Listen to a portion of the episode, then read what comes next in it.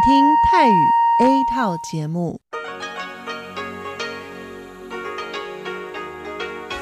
ที่นี่สถานีวิทยุเรดิโอไต้หวันอินเตอร์เนชันแนล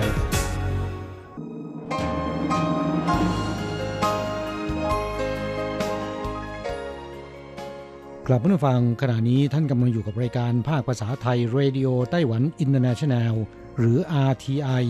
ออกกระจายเสียงจากกรุงไทเปไต้หวันสาธารณรัฐจีน เป็นประจำทุกวันนะครับ นอกจากรับฟังทางเครื่องรับวิทยุได้แล้ว ยังสามารถรับฟังรายการผ่านระบบออนไลน์ได้ที่ thai.rti.org.tw หรือที่ RTI Fanpage นะครับ ขอเชิญติดตามรับฟังรายการของเราได้ ตั้งแต่บัดนี้เป็นต้นไป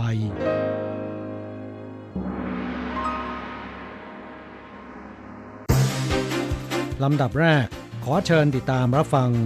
ข่าวประจำวัน สวัสดีค่ะคุณผู้ฟังที่เคารพ ช่วงของข่าวประจำวันจากรายการ Radio Taiwan International ประจำวันจันทร์ที่ 4 พฤศจิกายน พุทธศักราช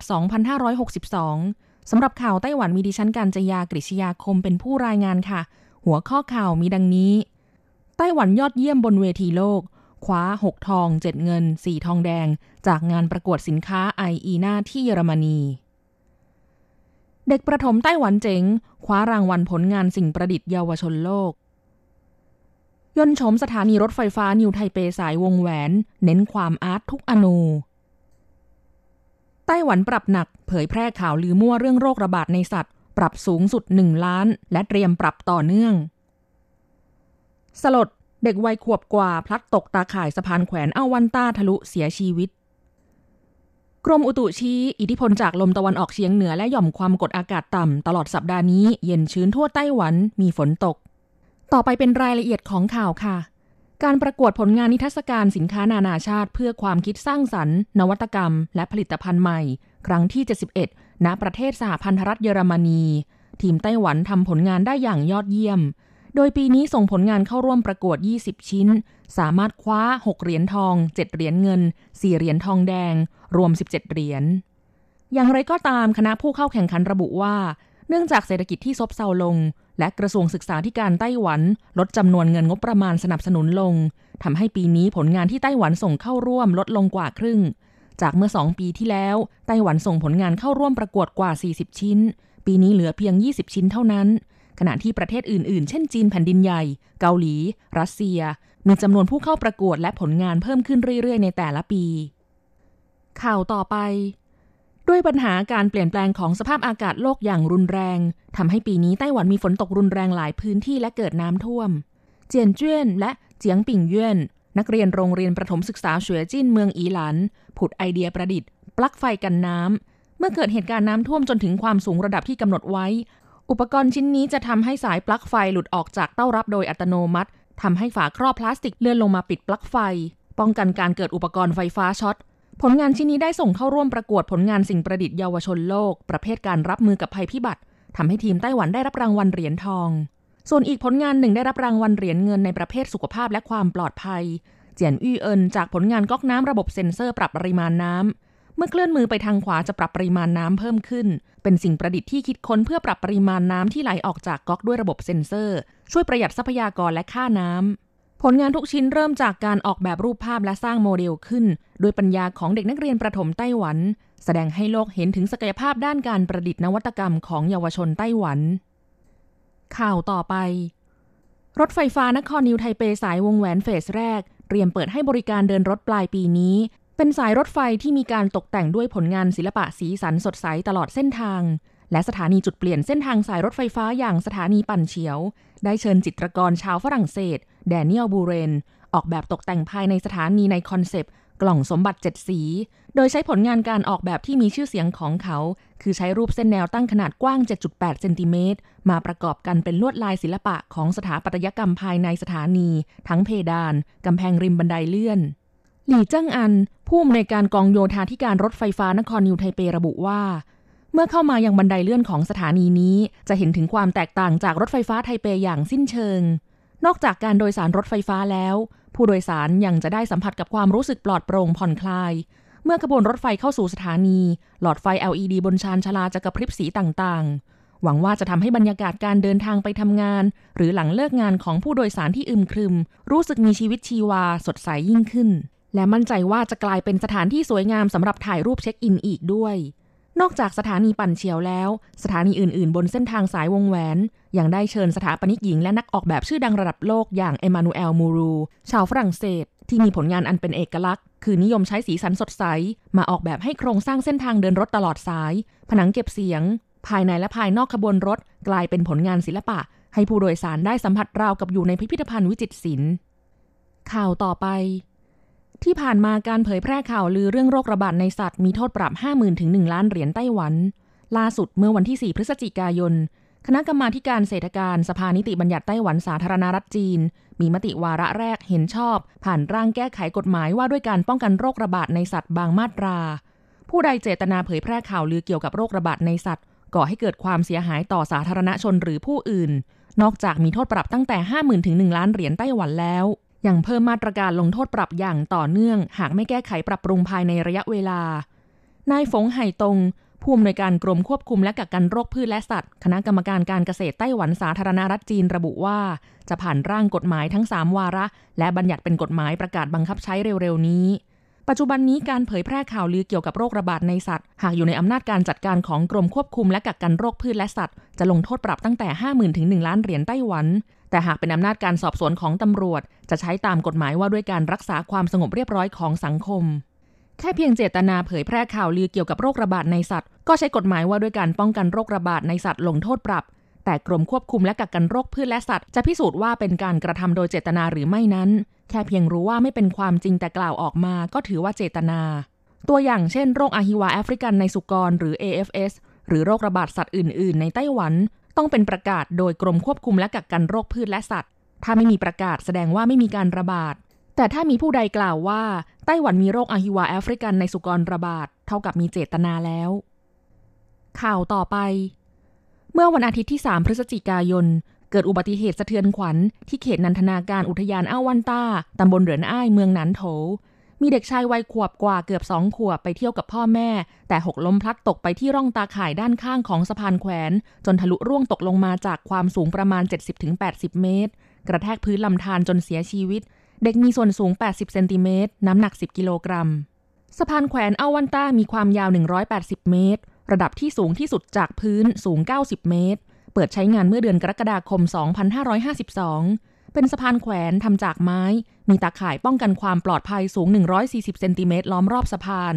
ทุกเดือนจะมีเจ้าหน้าที่ลาดตระเวน หากอุปกรณ์มีสภาพไม่ปกติจะจัดการแก้ไขทันที ในอดีตที่ผ่านมาไม่เคยเกิดอุบัติเหตุคนร่วงตกสะพานมาก่อนสำนักงงานบริหารจัดการอุทยานอาววันต้าระบุว่า ในหนึ่งปีจะมีการทดสอบสภาพ 3 ครั้ง ตามกฎหมายไม่ได้บัญญัติให้มีการเปลี่ยนตาข่ายและแผ่นกระดานตามกำหนดเป็นประจำ อีกทั้งตาข่ายที่ใช้เป็นตาข่ายแบบแข็ง โดยทั่วไปหากไม่ใช้กำลังที่แรงจะไม่สามารถฉีกขาดได้ ข่าวต่อไป กรมอุตุนิยมวิทยาไต้หวันรายงานพยากรณ์อากาศว่า วันจันทร์ที่ 4 พฤศจิกายน อิทธิพลจากลมตะวันออกเฉียงเหนือทำให้กรุงไทเป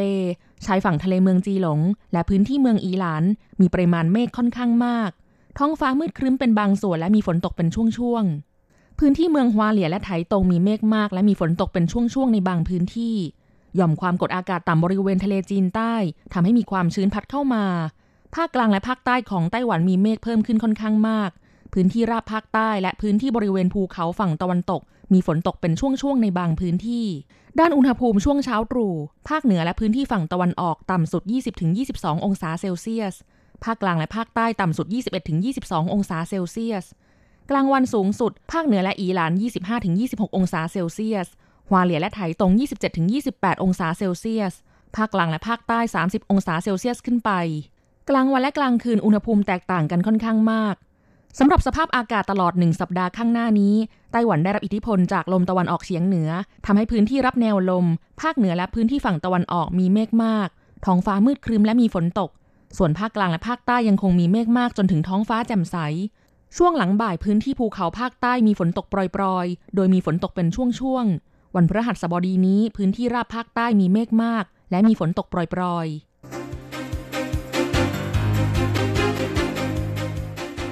ตต่อไปขอเชิญฟังข่าวต่างประเทศและข่าวจากเมืองไทยค่ะ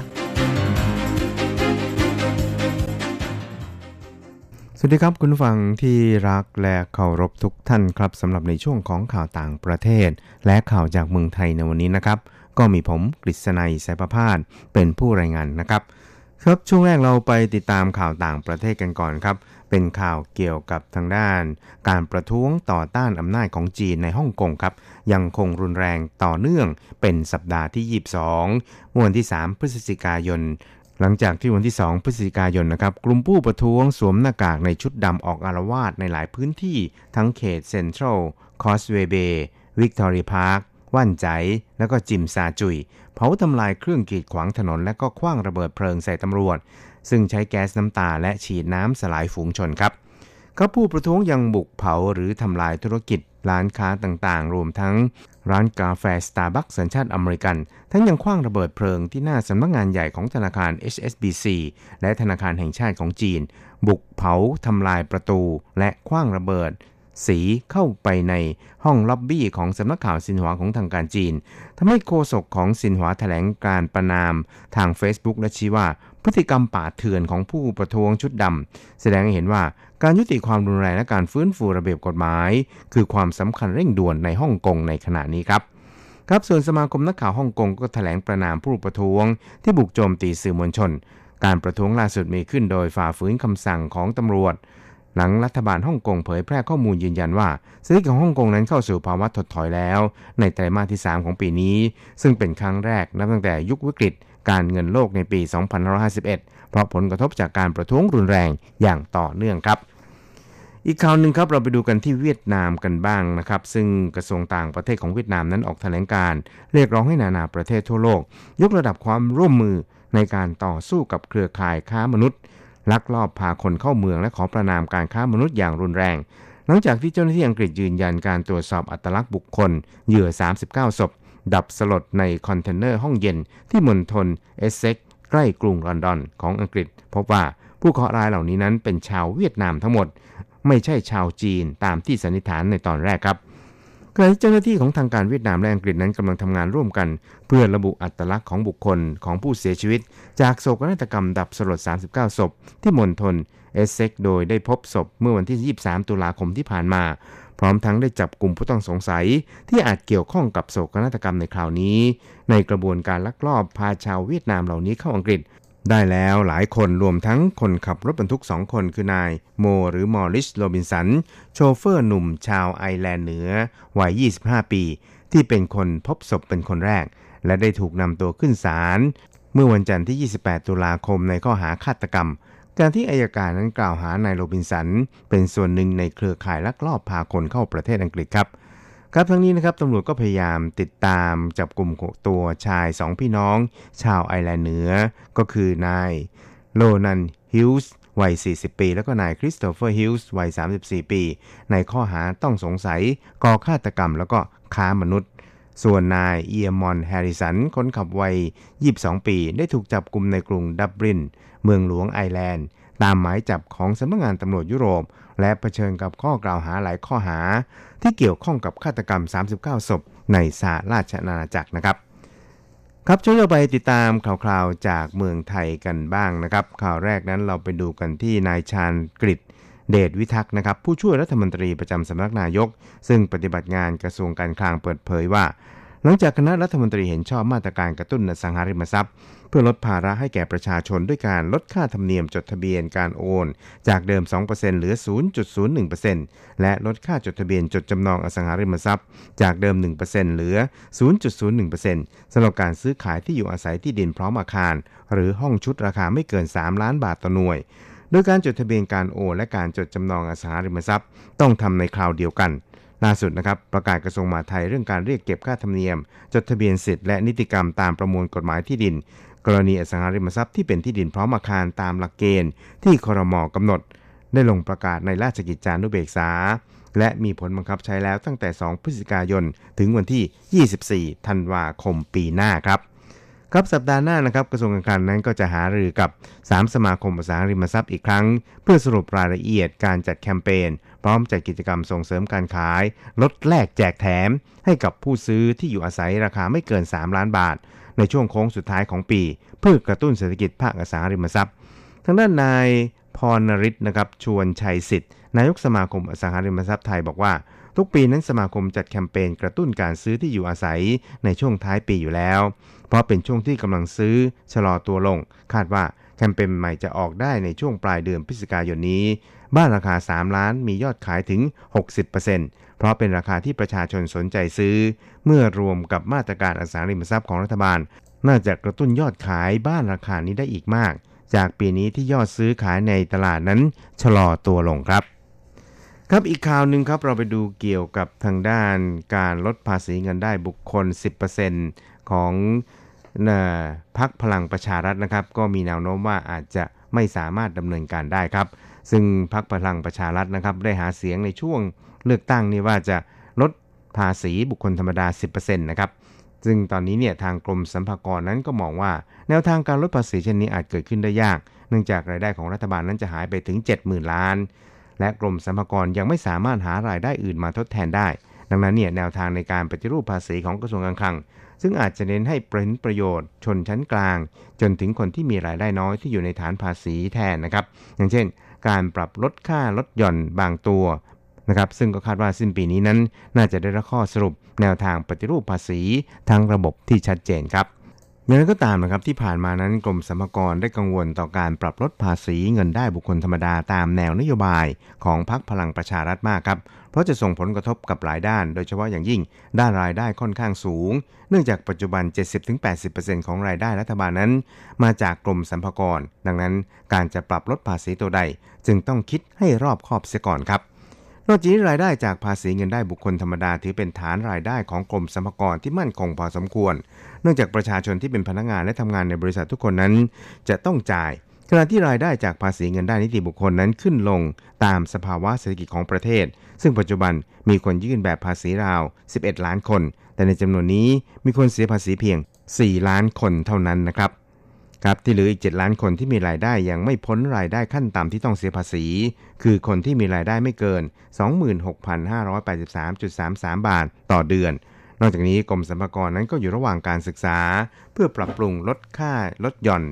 และยกเว้นทางภาษีทั้งหมด ซึ่งรวมแล้วเนี่ยเงินลดหย่อนยกเว้นทั้งหมดทุกรายการรวมทั้งสิ้นนี่นะครับเป็นเงินสูงสุดถึง 2 ล้านบาทต่อคน เนื่องจากคนที่ได้รับประโยชน์สูงสุดจากค่าลดหย่อนนี้นั้นก็คือ คนรวย 20%แรกของประเทศ ซึ่งกรมสรรพากรนั้นจะพิจารณาว่าค่าลดหย่อนใดที่ยังจำเป็น แล้วก็ค่าลดหย่อนใดที่ไม่มีความจำเป็น อาจจะต้องตัดออกไปนะครับ สุดท้ายเราไปดูข่าวเกี่ยวกับโรคแมลงกินเนื้อคนนะครับ บอยประกรณ์ยังโดน แรงขั้นตัดแขนขาทีเดียว ครับจากกรณีที่บอยประกรณ์ฉัดบริรักษ์นะครับ ดารานักแสดงชื่อดังของไทยทุกแมลงกินเนื้อกัดที่ขา ระหว่างไปแช่น้ำออนเซ็นที่ญี่ปุ่น ส่งผลให้เกิดการอักเสบจากการติดเชื้อมีอาการบวม และเริ่มลามประมาณ 2 ฝ่ามือทำให้เจ้าตัวต้องเข้ารับการผ่าตัดโดยด่วน เมื่อคืนวันที่ 1 พฤศจิกายนที่ผ่านมา เนื่องมาจากโรคแบคทีเรียกินเนื้อคน หรือที่หลายคนเข้าใจว่าแมลงกินเนื้อคน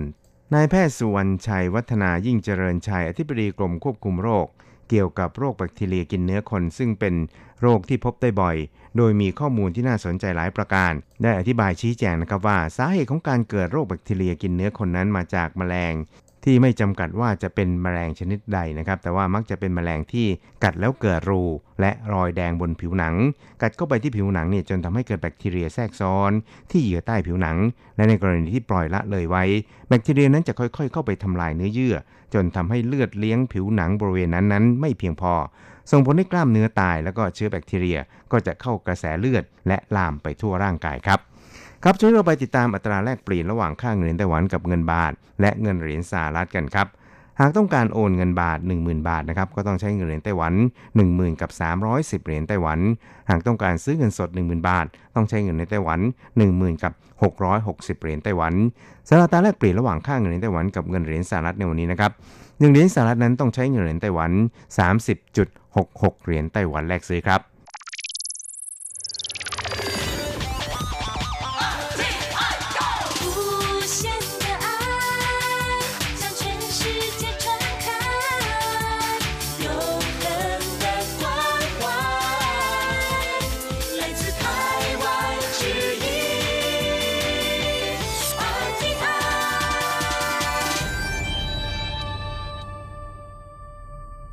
ครับคุณครับขณะนี้คุณกำลังติดตามรับฟังรายการภาคภาษาไทยจาก RTI ซึ่งส่งกระจายเสียงจากกรุงไทเป ไต้หวันสาธารณจีนอยู่นะครับเราต่อไปนั้นขอเชิญคุณผู้ฟังติดตามรับฟัง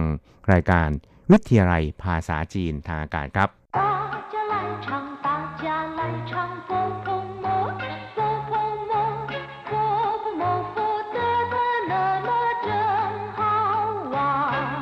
สวัสดีครับเพื่อนฟัง พบกันในวันนี้เราจะมาเรียนบทเรียนที่ 10 ของแบบเรียนชั้นต้น บทที่ 10你喜欢做什么คุณชอบทำอะไร ในบทนี้เราจะมาเรียนรู้คำสนทนาเกี่ยวกับความพึงพอใจในการกระทำสิ่งใดสิ่งหนึ่ง หรือสิ่งที่ชอบทำและก็ไม่ชอบทำนะครับ 第十课，你喜欢做什么？一、课文。你喜欢做什么？ 我喜欢买东西，他喜欢看书，你呢？我喜欢到处逛逛，看看东西，可是不喜欢买东西。第十课你喜欢做什么บทที่สิบคุณชอบทำอะไร你喜欢做什么คุณชอบทำอะไร喜欢ก็แปลว่า ชอบ แปลว่ารัก หรือว่า ยินดีในสิ่งใดสิ่งหนึ่ง คำที่มีความหมายในทำนองเดียวกันก็ยังมีอีกหลายคำนะครับ อย่างเช่นว่า喜爱ซึ่งก็แปลว่า ชอบ รัก หรือว่าปิติยินดีในสิ่งใดสิ่งหนึ่ง เช่นกันนะครับ 做什么คำว่า做แปลว่า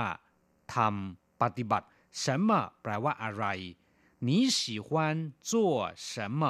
คุณชอบทำอะไร我喜欢买东西他喜欢看书你呢 ผมชอบซื้อของ เขาชอบอ่านหนังสือ แล้วคุณล่ะ我喜欢ก็คือผมชอบ买东西ก็คือซื้อสิ่งของ ซื้อของนะครับ他喜欢เขาชอบ看书อ่านหนังสือ ดูหนังสือ书ก็คือหนังสือ你呢แล้วคุณล่ะ ชอบอะไร我喜欢到处逛逛看看东西 可是不喜欢买东西ฉันชอบไปเดินเล่นตามที่ต่างๆ ดูสิ่งของ แต่ว่าไม่ชอบซื้อสิ่งของ我喜欢到处逛逛ฉันชอบเดินเล่นไปตามที่ต่างๆ到处逛逛ก็คือเดินเล่นไปตามที่ต่างๆ看看东西ดูสิ่งของขั้นขั้นก็คือดูนะครับคำว่าขั้นสองคำกับขั้นคำเดียว มีความหมายอย่างเดียวกันนะครับ可是不喜欢买东西แต่ว่าไม่ชอบซื้อสิ่งของ可是แปลว่า แต่ว่า แต่ถ้าว่า不喜欢ก็คือไม่ชอบ喜欢แปลว่าชอบ เติมคำว่าปู้ที่แปลว่า ไม่อยู่ข้างหน้าคำว่า喜欢เป็นปู้喜欢มีความหมายว่า ไม่ชื่นชอบ ไม่ชอบนะครับ 买东西ซื้อของ可是不喜欢买东西แต่ว่าไม่ชอบซื้อของครับเพื่อนฟังทราบความหมายของคำสนทนาในบทนี้แล้ว ต่อไปขอให้พลิกไปที่หน้า 44 ของแบบเรียน เราจะไปทำความรู้จักกับศัพท์ใหม่ๆ ในบทเรียนนี้กันนะครับคำว่าใหม่ แปลว่าซื้อตรงข้ามกับคำว่า ไม่ ที่แปลว่า ขาย สองคำนี้ออกเสียงละไม้คล้ายคลึงกันนะครับ ต่างกันนิดเดียว คุณผู้ฟังต้องระมัดระวังอย่าสับสนในการใช้นะครับใหม่แปลว่าซื้อ ส่วนไม่แปลว่าขาย และเมื่อนำทั้งสองคำมารวมเป็นวลีเดียวกัน กลายเป็นใหม่ไม่ ก็จะได้ความหมายใหม่ว่า การค้าหรือว่าการซื้อขายนะครับใหม่ใช่ แปลว่าซื้อผัก หรือมีความหมายว่าไปจ่ายตลาด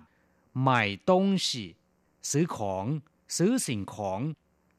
ตงสิแปลว่า สิ่งของ อย่างเช่นว่าใหม่ตงสิแปลว่า ซื้อสิ่งของไม่ตงสิแปลว่าขายสิ่งของ ถ้าแยกคำว่า ตงและชีออกจากกันนะครับ ตงหมายถึงทิศตะวันออกชีหมายถึงว่าทิศตะวันตก เมื่อนำทั้งสองคำมารวมกัน ออกเสียงตงชิได้ความหมายใหม่ว่า ของหรือสิ่งของ นอกจากแปลว่าสิ่งของแล้วนะครับคำคำนี้ยังมีความหมายอีกความหมายหนึ่ง หมายถึงบุคคลหรือว่าสัตว์ ซึ่งมักจะแฝงไว้ด้วยความเกลียดชังหรือความชื่นชอบนะครับ อย่างเช่นว่าเจ้าเหล่าต้งฉีอีตาแก่คนนี้ห้วยต้งฉีของเสียหรือว่าคนเลวคนไม่ดี เปิ้นต้งฉีเจ้าคนโง่เจ้าเฉาต้งฉีเจิ้นเขอไอหนูน้อยคนนี้น่ารักมาก หรือสัตว์น้อยตัวนี้น่ารักมาก เต้าชู่แปลว่าทุกขนทุกแห่ง หรือว่าทั่วทุกหัวระแหง เช่นว่าเต้าชู่เจ๋อเจ๋อเดินเที่ยวไปเรื่อยๆนะครับ อาจจะเป็นการเดินชมวิว หรือเดินดูสิ่งของไปเรื่อยๆ ไม่มีจุดหมายปลายทาง เรียกว่าเต้าชู่เจ๋อเจ๋อเต้าชู่都有卖แปลว่ามีวางขายทั่วไป雨下得很大到处都淹水ฝนตกหนักมาก น้ำท่วมขังไปทั่วทุกแห่ง เฉพาะคำว่าเต้ามีความหมายหลายอย่างนะครับ แปลว่า ไป หรือว่าถึงจุดจุดหนึ่ง อย่างที่เราเคยเรียนมาแล้วนะครับ เช่น เต้าหัวเชอจ้านชี่ไปสถานีรถไฟ แปลว่าถึง อย่างเช่นว่า从星期一到星期五จากวันจันทร์ถึงวันศุกร์ แปลว่าถึงกำหนดอย่างเช่นว่า合约已经到期สัญญาครบกำหนดแล้ว ส่วนคำว่าชู่แปลว่าสถานที่ อย่างเช่นว่า จู้ชู่ สถานที่พัก สถานที่อยู่อาศัย เก้อชู่ สถานที่ต่างๆ แปลว่าสถาบันองค์กรหรือว่าหน่วยงาน อย่างเช่นว่าเหรินชื่อชู่แผนกบุคคล หรือฝ่ายบุคคล เหลากงชู่สำนักงานแรงงานหรือว่ากองแรงงาน เมื่อนำทั้งสองตัวมาผสมรวมกัน กลายเป็นเต้าชู่ แปลว่า ทั่วทุกหัวระแหง หรือว่ามีความหมายว่าทั่วไปนะครับ กว้างกว้างเดินเตรหรือว่าเดินเล่น เต้าชู่กว้างกว้างเดินเตรไปเรื่อยๆ หรือว่าเดินดูของไปเรื่อยๆ โดยไม่มีจุดหมายปลายทางที่แน่ชัด เฉพาะคำว่ากว้างคำเดียว แปลว่า เดินเตร หรือว่าเดินเที่ยวเช่นกัน แต่ค่อนข้างจะมีเป้าหมายที่ชัดเจนกว่านะครับ อย่างเช่นว่า กว้างเจีย เดินเตรในตลาด ซึ่งก็หมายความว่า เดินซื้อของนั่นเองนะครับกว้างป่ายหัวกงซื้อเดินเตรในห้างสรรพสินค้า หรือว่าเดินดูของในห้างสรรพสินค้า เมื่อนำคำว่ากว้างมารวมกันสองตัวนะครับ เป็นกว้างกว้างมีความหมายว่าเดินเตรหรือว่าเดินเล่นเช่นกัน แต่เป็นการเดินเตรที่ไม่มีที่หมายนะครับ เดินไปเรื่อยๆเขอชื่อแปลว่า แต่ หรือแต่ว่า แต่ถ้าว่า เป็นศัพท์สันธานนะครับ ข้างหน้ามักจะมีประโยคบอกเล่า หรือประโยคที่มีคำว่าซุยหรันแปลว่า ถึงแม้นว่านำหน้าอยู่นะครับ อย่างเช่นว่า虽然很累可是很愉快แม้นว่าจะเหนื่อยมาก แต่ว่าก็เบิกบานหรือว่ารื่นรมมาก我喜欢游玩可是不喜欢坐车ผมชอบท่องเที่ยว แต่ไม่ชอบนั่งรถ คงจะกลัวเวียนหัวนะครับ ครับผู้ฟังทราบความหมายคำศัพท์ในบทเรียนนี้ไปแล้วนะครับ ต่อไปขอให้พลิกไปที่หน้า 45 เราจะไปฝึกพูดประโยคใหม่ๆกันนะครับ และขอให้ผู้ฟังทุกท่านอ่านตามคุณครู 三代换练习，这位小姐喜欢朋友，也喜欢看朋友。那位先生喜欢接朋友，可是不喜欢送朋友。这两位朋友都喜欢逛火车站， 他们喜欢看很多人。这位小姐喜欢朋友也喜欢看朋友คุณผู้หญิงคนนี้ชอบเพื่อนฝูง และชอบไปหาหรือไปเยี่ยมเยือนเพื่อนฝูงด้วย那位先生喜欢接朋友可是不喜欢送朋友คุณผู้ชายคนนั้นชอบไปรับเพื่อน แต่ไม่ชอบไปส่งเพื่อน这两位朋友都喜欢逛火车站 他们喜欢看很多人เพื่อนสองคนนี้ชอบไปเดินเล่นตามสถานีรถไฟ พวกเขาชอบดูผู้คนที่มีจำนวนมาก หรือพวกเขาชอบดูผู้คนเยอะๆ ครับผู้ฟังเวลาในรายการสนทนาภาษาจีนกลางทางอากาศในวันนี้ หมดลงซะแล้ว เราจะกลับมาพบกันใหม่ในบทเรียนถัดไป สวัสดีครับ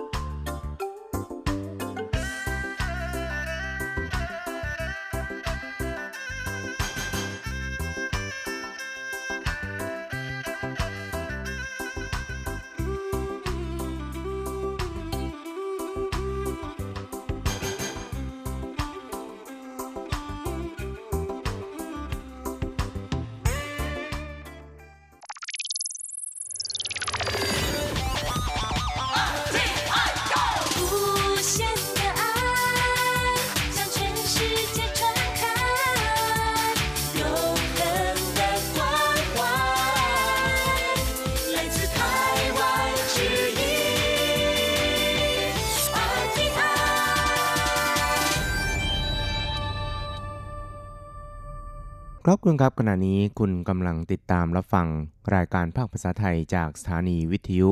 RTI ซึ่งส่งกระจายเสียงจากกรุงไทเป ประเทศสาธารณรัฐจีนอยู่นะครับและต่อไปนั้นก็ขอเชิญคุณผู้ฟังติดตามรับฟังรายการกระแสประชาธิปไตย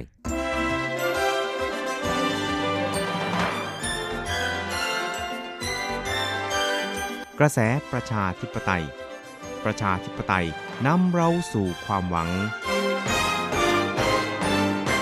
ขอต้อนรับคุณผู้ฟังสู่กระแสประชาธิปไตย โดยกฤษณัยสายประพาส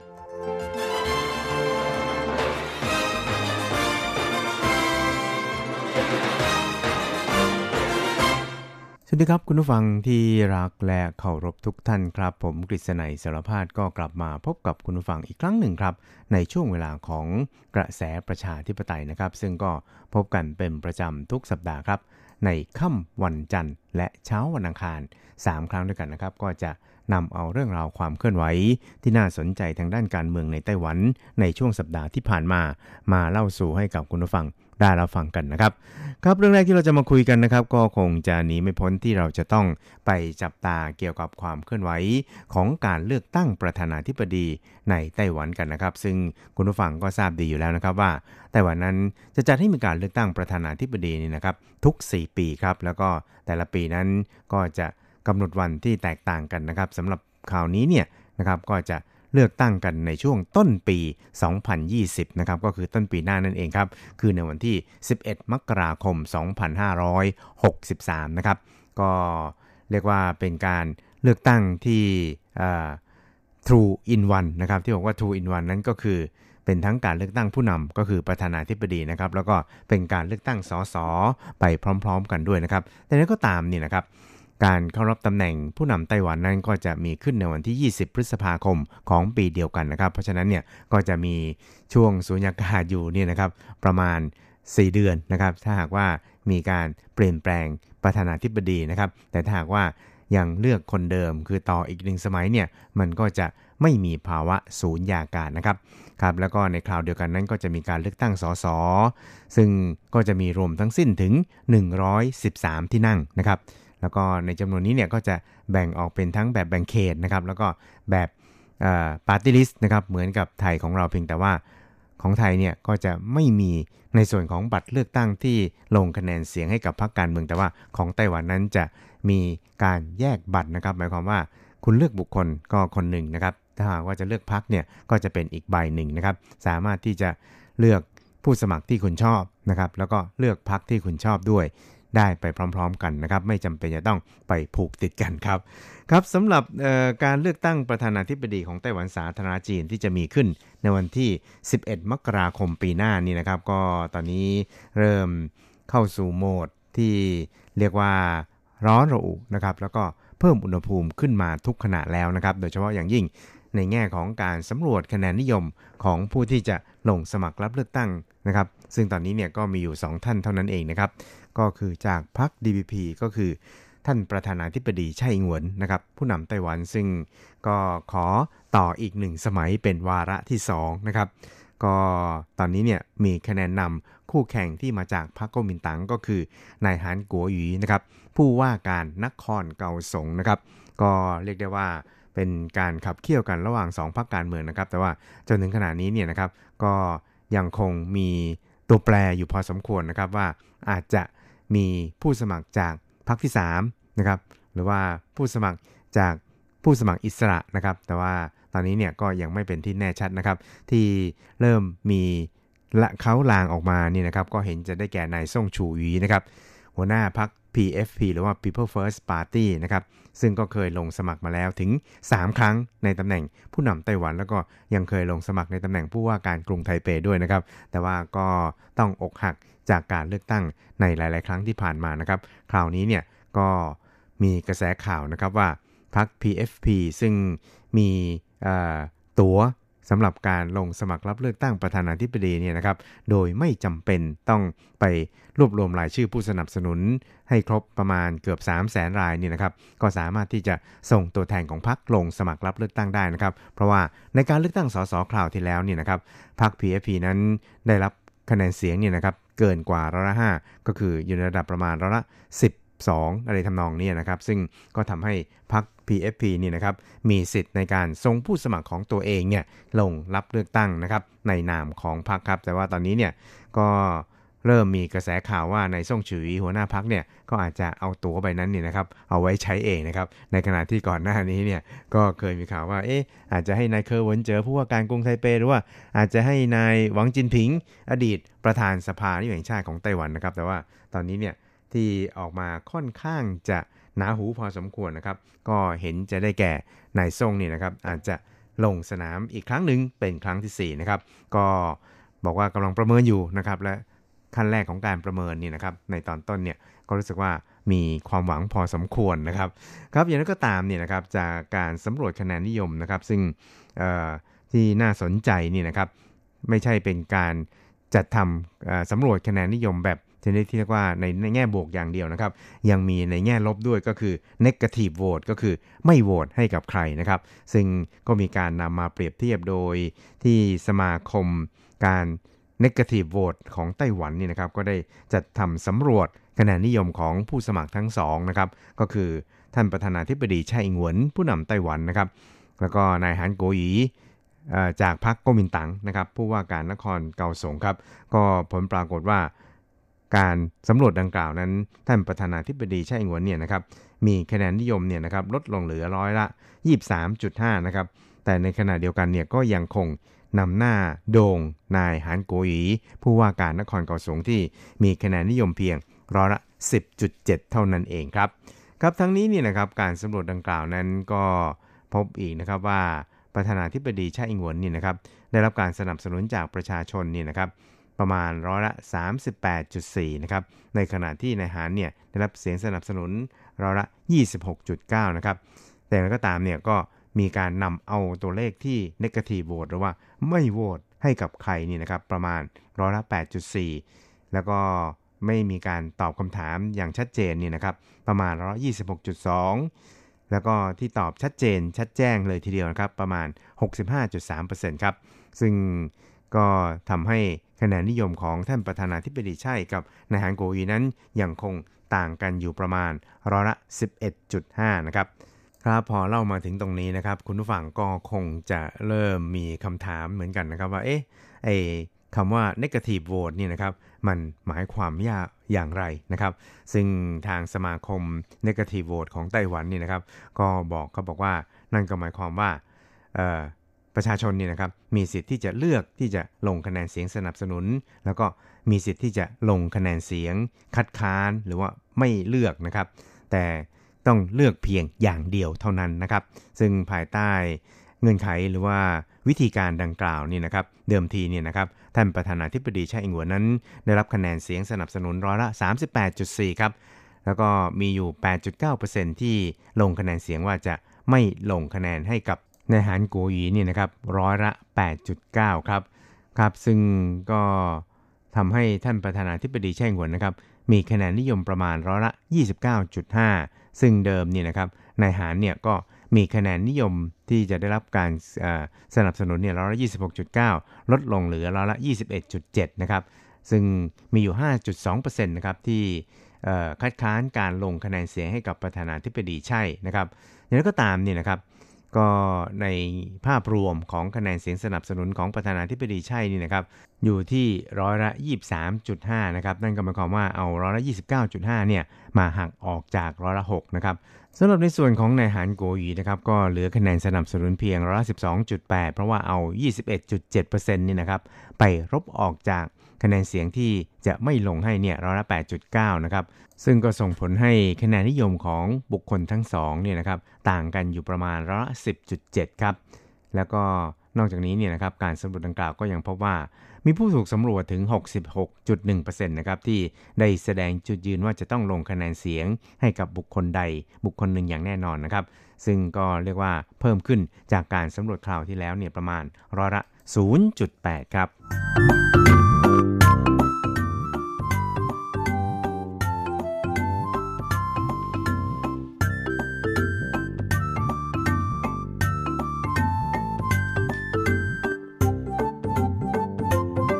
ครับอีกเรื่องครับเราไปดูกันที่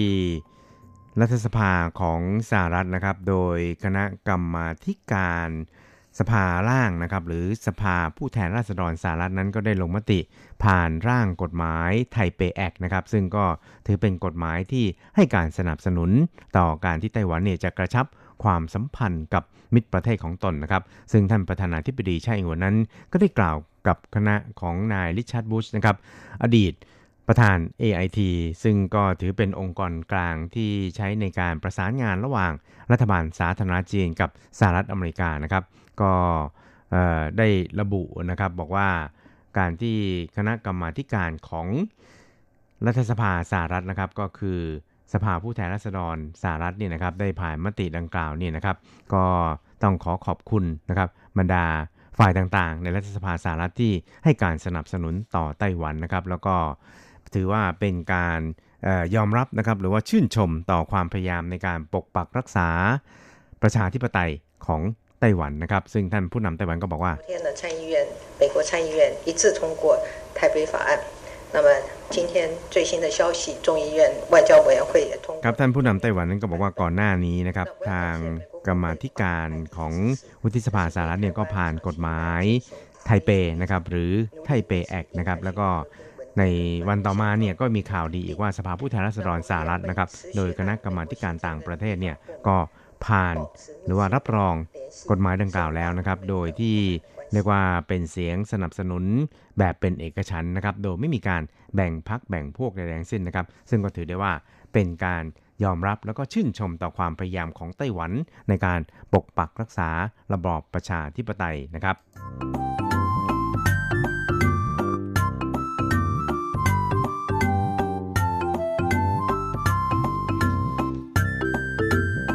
ครับอีกเรื่องครับเราไปดูเกี่ยวกับความคืบหน้าของการพิจารณาพิพากษาคดีที่กลุ่มนักศึกษากลุ่มหนึ่งเนี่ยนะครับอ่าก็เรียกว่าประมาณเกือบร้อยคนเนี่ยนะครับได้บุกเข้าไปยังสภาบริหารของไต้หวันเมื่อปี 2014 นะครับ ซึ่งในตอนนั้นเนี่ยเนื่องจากทางตำรวจเนี่ยนะครับก็ได้ใช้กำลังเนี่ยเข้าออขอคืนพื้นที่นะครับ ก็ทำให้มีการประทะกันครับ ก็มี นักศึกษานี่นะครับประมาณ 29 คนนี่นะครับได้รับบาดเจ็บนะครับ แล้วก็ในจำนวนนี้นี่นะครับก็มีอยู่ประมาณ 10 คนนะครับที่ได้ยื่นฟ้องต่อเจ้าหน้าที่ตำรวจว่าใช้ปฏิบัติการความรุนแรงเนี่ยเกินขอบเขตนะครับ ก็ปรากฏว่าศาลท้องถิ่นไต้หวันเนี่ยพิพากษาให้กองบังคับการตำรวจนครบาลกรุงไทเปเนี่ย จ่ายค่าเสียหายให้กับนักศึกษาเหล่านี้เนี่ยนะครับรวมเป็นเงินทั้งสิ้น1ล้าน1แสนเหรียญไต้หวันนะครับ ซึ่งกรณีดังกล่าวนี่นะครับก็เรียกว่าเป็นการสร้างความ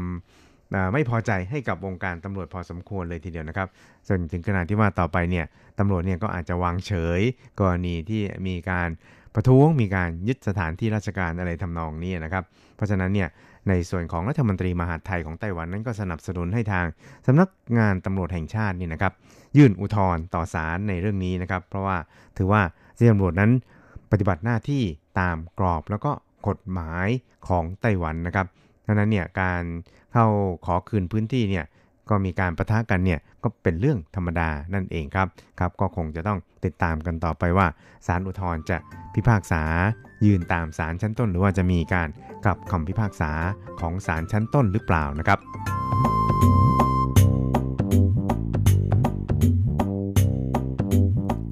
ครับคุณครับเวลาของกระแสประชาธิปไตยในวันนี้ก็หมดลงแต่เพียงเท่านี้นะครับ เราจะกลับมาพบกันใหม่ในสัปดาห์หน้า เวลาเดิมและที่เดิม สวัสดีครับ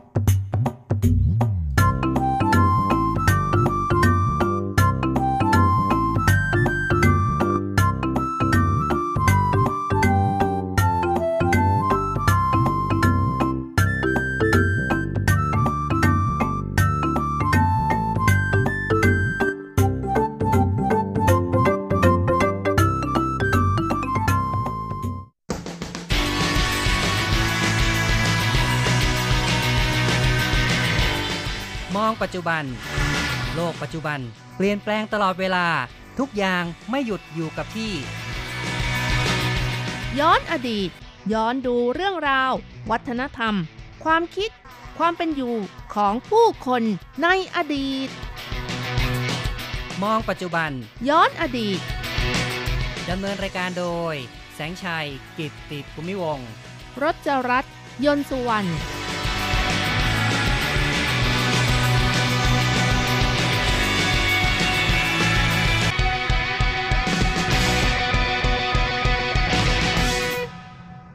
คุณผู้ฟังที่รักครับ พบกันอีกแล้วในมองปัจจุบันย้อนอดีตนะครับ ในครั้งนี้เราจะมองเรื่องราวของ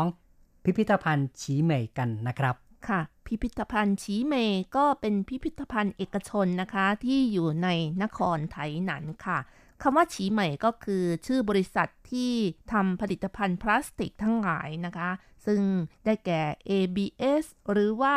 เอ่อพลาสติกที่เอามาล้อมใหม่แล้วก็คือเอามาใช้ในเรื่องของอย่างเช่นของเล่นเลโก้ต่างๆ แบบนั้นนะคะ ครับก็ซึ่งคือเป็นวัสดุพลาสติกต่างๆ ใช่นะครับค่ะ แล้วก็เป็นบริษัทใหญ่ซะด้วยนะคะ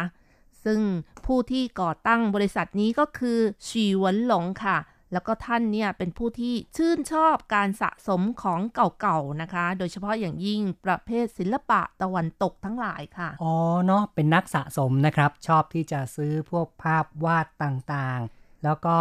ผลงานศิลปะต่างๆ เก็บเอาไว้นะครับ ใช่ค่ะ ไม่ว่าจะเป็นเครื่องดนตรี อาวุธ เช่น ดาบมีดเกราะ อีกทั้งสตาฟสัตว์ต่างๆ จากทั่วโลกเลยค่ะ จนในเวลาต่อมานะคะ ท่านก็จัดตั้งพิพิธภัณฑ์ขึ้น ถือเป็นพิพิธภัณฑ์เอกชนที่สะสมจำนวนของที่มากที่สุด แล้วก็มีความครบครันมากที่สุดในไต้หวันก็ว่าได้ค่ะครับ เป็นคนที่ชอบสะสมของสุดท้ายก็จัดตั้งเป็นพิพิธภัณฑ์ขึ้นมา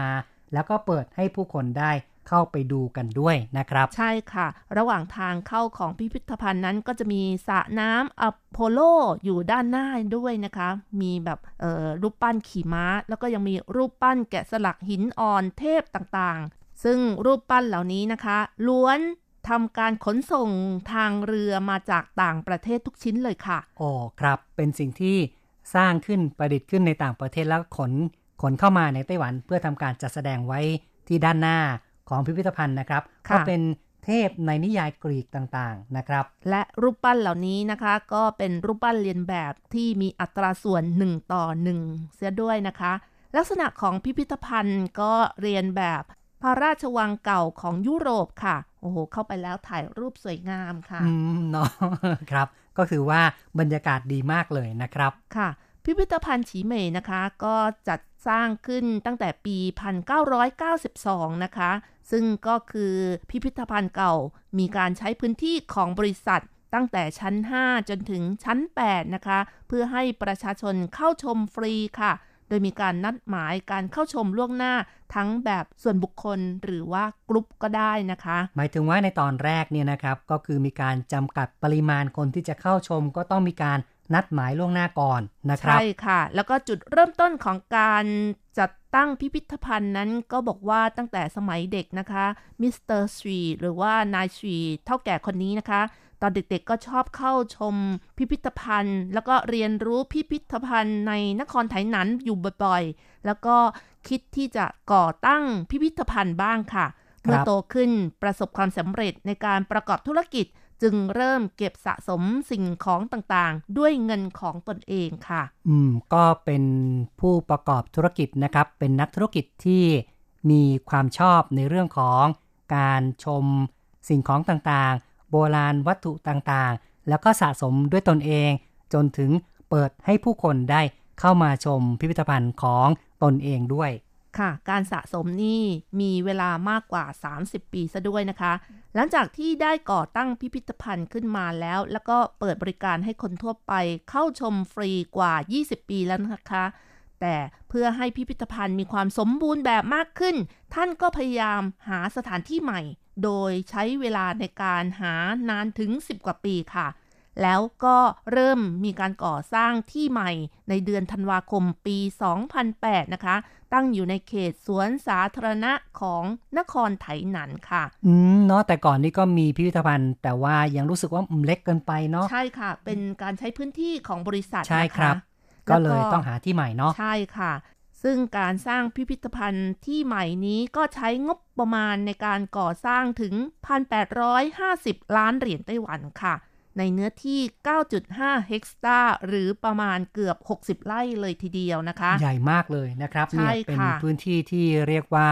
ดูแล้วอลังการนะครับ เดินเสื้อขาเมื่อยเลยนะคะโอ้เวโหลาเข้าไปเนี่ย ใช่ครับ มีทั้งส่วนของเออสวนสาธารณะ แล้วก็ส่วนที่เป็นอาคารพิพิธภัณฑ์นะครับค่ะในส่วนของเนื้อที่ของสวนสาธารณะ แห่งนี้ก็มีพื้นที่ประมาณ 40 เฮกตาร์หรือประมาณ 250 ไร่นะคะ ถือว่าเนื้อที่กว้างมาก และพิพิธภัณฑ์ก็สร้างเสร็จในวันที่ 17 พฤษภาคมปี 2012 ค่ะครับซึ่งก็คือที่อยู่ปัจจุบันนั่นเองที่หลายคนเข้าไปชมกันนะคะอืมก็เรียกว่าเพิ่งจะสร้างมาประมาณแค่เออเจ็ดปีค่ะเนาะนะครับ7ปีแต่ว่าเวลาที่เปิดให้เข้าไปชมก็คือวันที่ 1 มกราคมปี 2015 นะคะ เพราะว่าต้องใช้เวลาในการจัดห้องหรือว่าเอ่อแบ่งห้องไหน เก็บอะไรอย่างนี้นะคะ เพื่อให้เกิดความสวยงามด้วยค่ะ ครับและก็เรียกว่าค่อยๆทำไปเรื่อยๆ จนสมบูรณ์นะครับค่ะแล้วก็เปิดให้ผู้คนได้เข้าไปชมตั้งแต่ปี 2015 นะครับ ค่ะ พิพิธภัณฑ์แห่งนี้นะคะ ก็ได้กลายเป็นสมบัติของทุกคน เพราะว่าท่านได้บริจาคให้กับรัฐบาลท้องถิ่นของนครไถหนันแล้วค่ะ โอ้เนาะแหมเรียกว่าเป็นคนที่มีความเออใจบุญมากเลย นะครับค่ะสร้างขึ้นมาแล้วก็สุดท้ายนี่ยังบริจาคให้เป็นของรัฐบาลเลยนะครับ อย่างไรก็ตามในช่วง 50 ปีแรกนะคะ สิทธิการบริหารของพิพิธภัณฑ์ฉีเหมย ก็จะเป็นของมูลนิธิพิพิธภัณฑ์ฉีเหมยอยู่นะคะ สำหรับพิพิธภัณฑ์แห่งใหม่นี้ก็อย่างที่บอกแล้วนะคะ เปิดเข้าชมตั้งแต่ 1 มกราปี 2015 ปรากฏว่าผู้คนนี้เข้าไปชมกันอื้อหือแบบล้นหลามเยอะเลยมากนะคะครับต้องมีการนัดล่วงหน้ากันครับแต่ว่าปัจจุบันรู้สึกว่าก็น้อยลง น้อยลงนะคะ ไม่ครับต้องมีการนัดล่วงหน้าแล้วค่ะ ในวันที่เปิดพิพิธภัณฑ์ใหม่แห่งนี้นะคะ ก็เป็นวันที่ท่านครบรอบ อายุ 87 ปีซะด้วย อืมเนาะคือนะท่าคนรับชีวันหลงนะคะครับอายุครบ 87 ปีค่ะ ถือเป็นวันที่ท่านประสบความสมหวังที่อยากให้ประชาชนทั่วไป ไม่ว่าจะเป็นคนไต้หวันหรือว่าคนต่างชาตินะคะ มีโอกาสเข้าไปชมสิ่งที่ท่านสะสมมานานกว่า 30 ปีค่ะ อืมเป็นคนที่มีอุดมการณ์เป็นนักธุรกิจที่เรียกว่าเมื่อประสบความสำเร็จทางด้านธุรกิจแล้ว ก็มีการคืนกำไรให้กับสังคมนะครับค่ะซึ่งก็ทำในรูปแบบของการจัดตั้งเป็นพิพิธภัณฑ์ขึ้นมาครับนายชีเวนหลงก็บอกว่าพิพิธภัณฑ์ฉีเหมยแห่งนี้นะคะ ไม่เพียงแต่เป็นความภาคภูมิใจของคนนครไทยนั้น หรือว่าคนไต้หวันค่ะ แต่ที่ยิ่งไปกว่านี้ ถือเป็นพิพิธภัณฑ์ระดับเอเชีย ระดับโลกซะด้วยนะคะ มีสมบัติล้ำค่าของมวลมนุษยชาติ เป็นพิพิธภัณฑ์ของทุกๆคน คาดว่าจะได้รับการดูแลและปกป้อง รู้คุณค่า ตลอดจนมีการสืบทอดไปยังรุ่นต่างๆต่อไปค่ะ อืม ก็ต้องการให้เป็นสิ่งที่คงอยู่ไปนานเท่านานละนะครับ คือสร้างให้มีความสมบูรณ์ แล้วก็มีความแข็งแรงแล้วก็สามารถจัดแสดงไปได้เรื่อยๆ ครับ ค่ะ ในปี 1996 นะคะ นิตยสารฟอบนะคะ ก็ได้ลงบทความไว้ว่า พิพิธภัณฑ์ฉีเหมยเป็นหนึ่งในพิพิธภัณฑ์เอกชนที่รวมผลงานศิลปะน่าประหลาดใจที่สุดในโลก โอ้เนาะแหมได้รับความยกย่องมาก เป็นเกียรติยศมากเลยใช่นะครับค่ะ เพราะว่ามีการเก็บสะสมศิลปะตะวันตกที่เป็นหมวดหมู่นะคะ แล้วก็ภายในพิพิธภัณฑ์แบ่งออกเป็น 5 หมวดหมู่ด้วยกันนะคะ ก็คือ 1 ในด้านของศิลปกรรม 2 ด้านดนตรี 3 ด้านประวัติศาสตร์ธรรมชาติและฟอสซิล 4 ด้านอาวุธและชุดเกราะนะคะ ส่วนอันที่ 5 ก็คือ โบราณวัตถุและสิ่งประดิษฐ์ทั้งหลาย ซึ่งรวม ๆ กันแล้วของที่สะสมอยู่ในพิพิธภัณฑ์มีมากกว่า 13,000 ชิ้นค่ะ โอ้ เยอะมากเลยนะครับ ถึงค่ะแม้ว่าจะแบ่งแค่ 5 หมวดหมู่เท่านั้นนะครับ แต่ค่ะว่าสิ่งของนี่ก็ มีหลากหลายแล้วก็น่าสนใจมากเลยนะครับ โอ้เวลาเข้าไปนะคะ แค่ในห้องแรกค่ะ ก็คือห้องนิทรรศการสัตว์ ซึ่งพวกสัตว์แล้วก็ฟอสซิลต่างๆ นี้ ก็มีการรวบรวมมาจาก 5 ทวีปด้วยกันค่ะครับโดยจัดตามโครงสร้างทฤษฎี วิวัฒนาการของสิ่งมีชีวิตและระบบนิเวศนะคะ ตลอดจนสัตว์ต่างๆ ที่เห็นอยู่ในพิพิธภัณฑ์แห่งนี้ ก็คือของจริงที่มีการสตัฟฟ์ไว้ทั้งหมดเลยอ๋อเป็นสัตว์จริงที่สตัฟฟ์เอาไว้นะครับ ไม่ใช่ว่าทำเทียมนะครับ ใช่ค่ะเพราะฉะนั้นเหลือเชื่อจริงๆนะก็คะนับว่าเป็นการมองของจริงนะครับ ไม่ใช่เออมองสิ่งที่ประดิษฐ์ขึ้นมานะครับค่ะแล้วก็เหลือเชื่อนะคะไม่รู้ว่าไปเอามาจากไหนอืนะมนั่นสิก่งเยอะจริงๆเยอะมากเลยนะครับทำไมถึงรวบรวมได้เยอะแยะมากมายขนาดนี้นะครับ ห้องนิทรรศการอาวุธ ก็เป็นอีกห้องหนึ่งที่เรียกร้องความฮือฮาของผู้เข้าชมเป็นอย่างมากเลยค่ะ เพราะว่า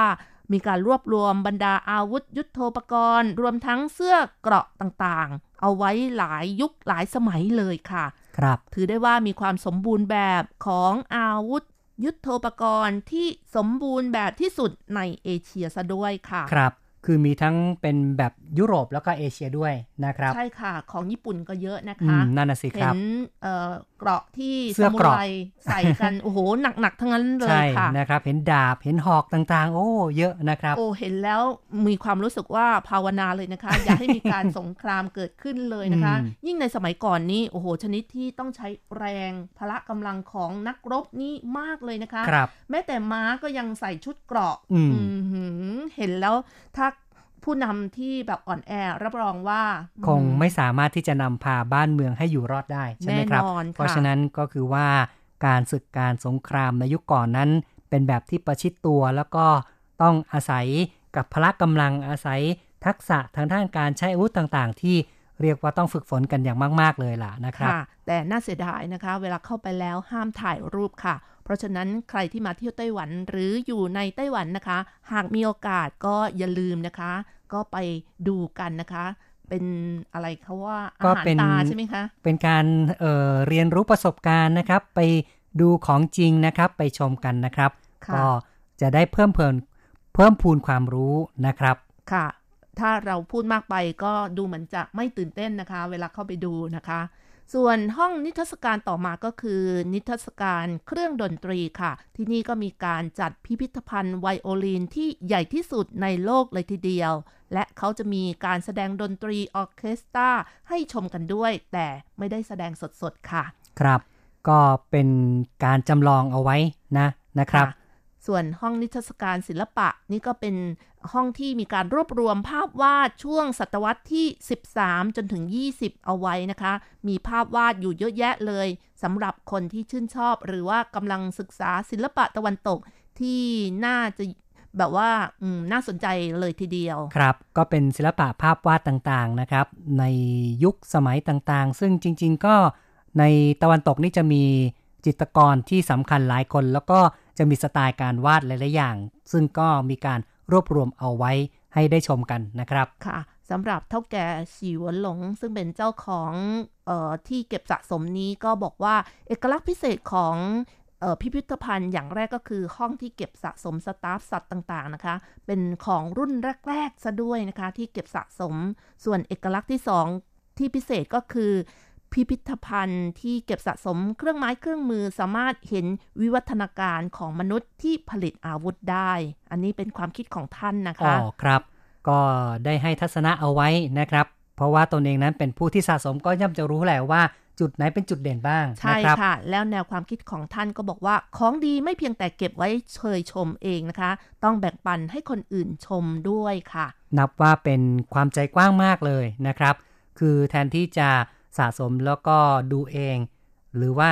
บางคนนี่อาจจะว่าสะสมไว้อาจจะคิดในแง่ธุรกิจเพื่อจะคิดกำไรแต่นี่ก็ไม่ใช่เลยใช่ค่ะนะครับ เป็นการเปิดให้ผู้คนทั่วไปนั้นก็สามารถเข้ามา